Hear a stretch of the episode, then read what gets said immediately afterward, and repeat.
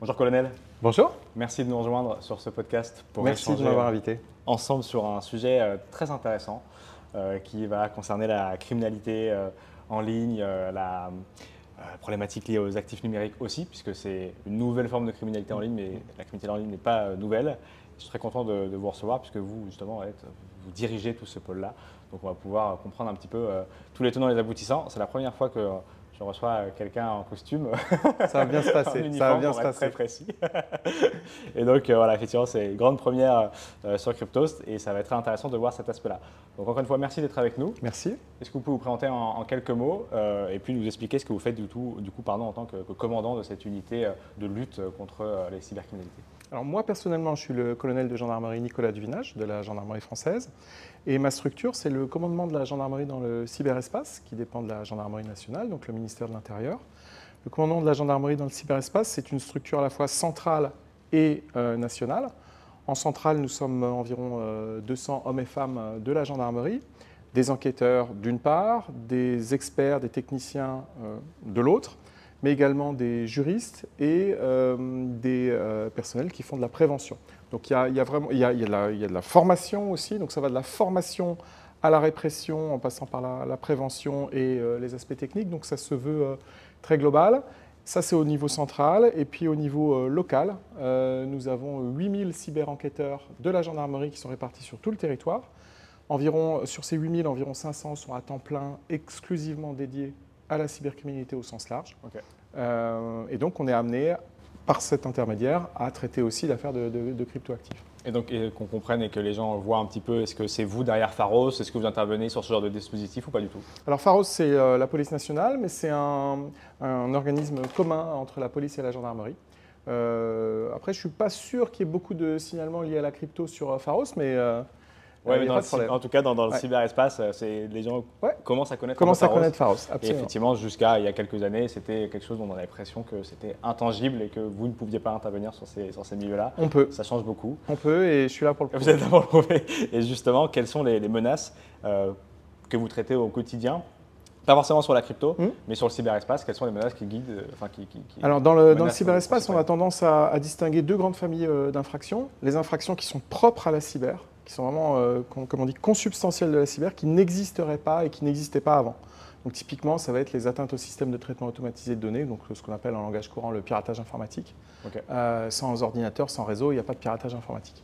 Euh, donc ça, c'est une, première grande famille. Et donc là-dedans, on peut mettre par exemple les, ransomware, avec un volet crypto, bien sûr.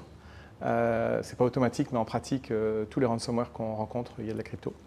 Euh, et puis une deuxième euh, grande famille euh, d'infractions, c'est les infractions qui sont très largement facilitées par le numérique, par, Internet. Typiquement la fabrication et la diffusion d'images de pédopornographie, les escroqueries sur Internet.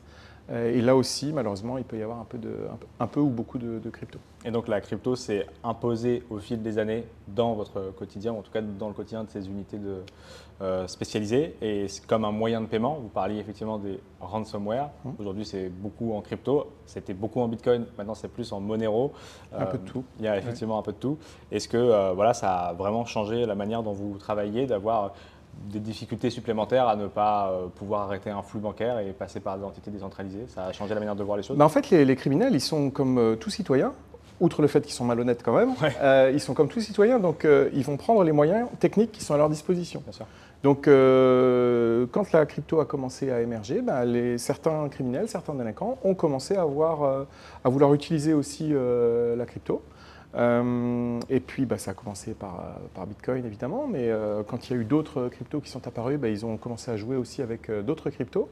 et donc, c'est normal que nous, on doive s'adapter aussi et qu'on soit en mesure de s'adapter, c'est important aussi. Donc, ça passe par de la formation, par des équipements, par des outils, des process. Et donc, oui, on, on, travaille activement sur, sur ces sujets-là. Et donc, quels sont vos, alors sans secret d'État, effectivement, mais ou sans précision de dossier, je précise parce que je sais qu'il y en a qui seront déçus de ne pas avoir la dernière exclusivité du dossier sur lequel vous travaillez, mais voilà, ce ne sera pas ici. Mais hein, le quotidien de vos équipes et de vous euh, sur ces sujets, alors là, si on s'oriente un peu plus sur les actifs numériques, justement, en quoi ça consiste? Est-ce que vous êtes alerté sur les réseaux sociaux par euh, plusieurs comptes anonymes? Est-ce que vous aviez, ça remonte justement des commissariats jusqu'à vous ou des différents services? Ou est-ce que c'est vous qui prenez la main sur euh, au, pifomètre ou, par, ou en tout cas par, par la, compétence que vous avez de comprendre certaines choses. Non, la gendarmerie ne travaille pas au pifomètre. J'ai compris que le terme n'était pas le bon, mais c'était l'idée. alors, les, sujets vraiment les plus courants et, et, ou les plus sensibles sur lesquels on, on, travaille en matière de crypto ou en lien avec la crypto, ça va être notamment du blanchiment. D'accord. Euh, donc euh, du blanchiment de trafic de stupéfiants, où euh, un certain nombre de gros trafiquants de, de ont bien compris que travailler en cash, ça avait ses limites et qu'il pouvait y avoir certains intérêts pour eux à blanchir en, crypto. Dans un premier temps, il y a quelques années, ils ont blanchi en montres de luxe, en grosses voitures, en maroquinerie, etc. Ensuite, ils ont blanchi en immobilier, et maintenant, euh, depuis quelques années, ils commencent à, blanchir en, crypto. Euh, donc ça, c'est des, des, sujets sur lesquels on, travaille. Il y a également aussi, euh, on le disait tout à l'heure, tout le volet des rançongiciels, des ransomware, où la traçabilité des, des rançons, l'identification des flux est un élément majeur pour identifier les auteurs, même si on sait qu'en matière de ransomware, il y a une espèce de taylorisation du travail avec une, fragmentation des tâches. Mais la partie euh, crypto est pour nous un, élément euh, très important et on arrive à identifier des auteurs et à saisir des avoirs criminels, y compris des avoirs criminels en crypto. Puis il y a d'autres euh, sujets en volume qui sont un peu moins importants, mais qui sont en termes d'atteinte aux droits et à la société importants. C'est les trafics d'armes ou de stupes sur le dark web. Euh, où là, euh, le paiement est systématiquement en crypto, un petit peu aussi en, coupon. Euh, et puis on commence à voir aussi un petit peu d'accès payant à de la pédopornographie en, crypto. D'accord, ok.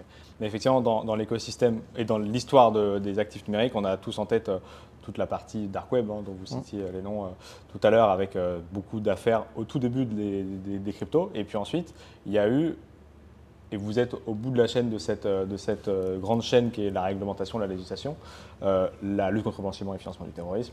Il y a eu le régime PSAN avec la loi Pacte et ce genre de choses. Et la finalité de tout ça, même si à un instant T ça peut embêter les entrepreneurs et qu'on ne comprend pas où ça va, c'est protéger le consommateur. Et c'est vous, grâce à ce dispositif, que vous allez chercher grâce à ça les, malfrats ou que vous arrivez à remonter la chaîne grâce au KYC ou ce genre de choses. C'est ça qui protège tout ça? Absolument, ça, ça y contribue en tout cas ça y contribue. Euh, nous ne sommes pas TRACFIN, euh, donc euh, on, ne, reçoit pas de déclaration de soupçon de, blanchiment des, des, PSAN par exemple, ce n'est pas notre métier à nous.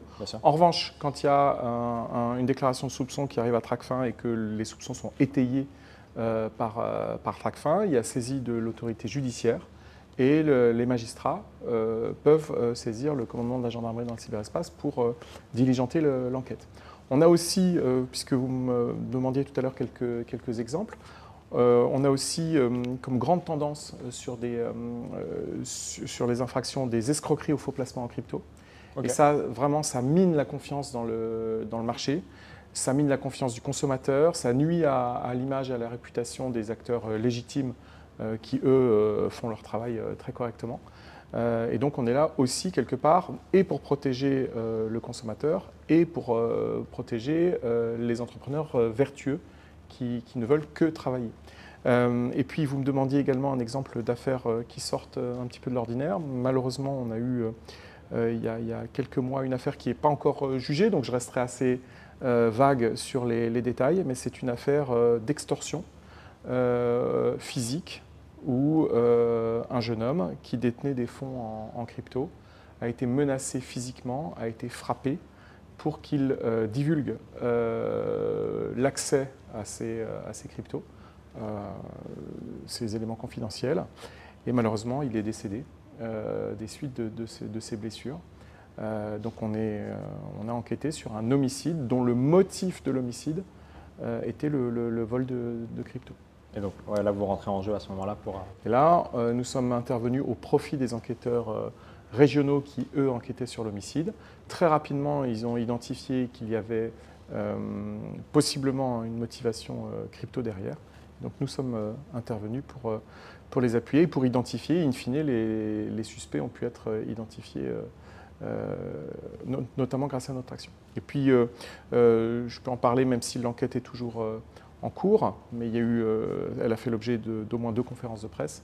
ça a été au mois de, janvier, la saisie de l'équivalent de plus de 20 millions d'euros en diverses cryptos, et côté français et côté américain. Les 20 millions, c'est côté français, avec le, FBI, sur une, grande plateforme crypto.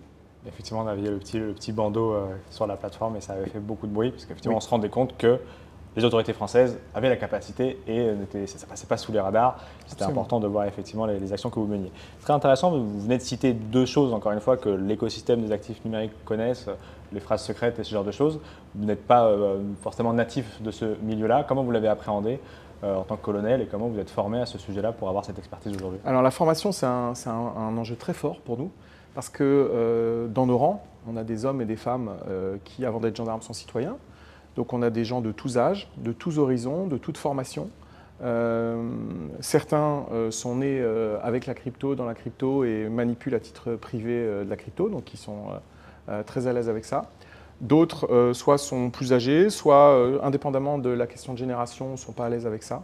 Et donc il y a effectivement un, enjeu de formation qui est très fort.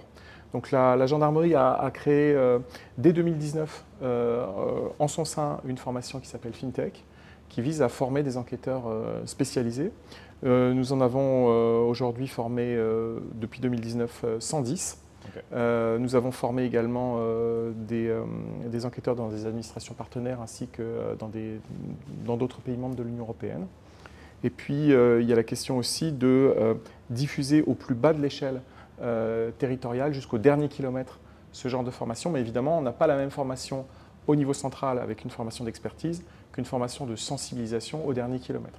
Euh, donc c'est des enjeux qui sont très forts. Et puis il y a la question de l'outillage aussi, des méthodes de travail, des, outils logiciels, euh, avec euh, potentiellement des enjeux budgétaires si on veut acheter des outils commerciaux, ou alors des, enjeux de capacité à développer nos propres outils. Et nous avons des ingénieurs, des développeurs en notre sein, et nous avons créé un, pôle d'innovation cryptoactif avec deux experts bien connus du milieu crypto.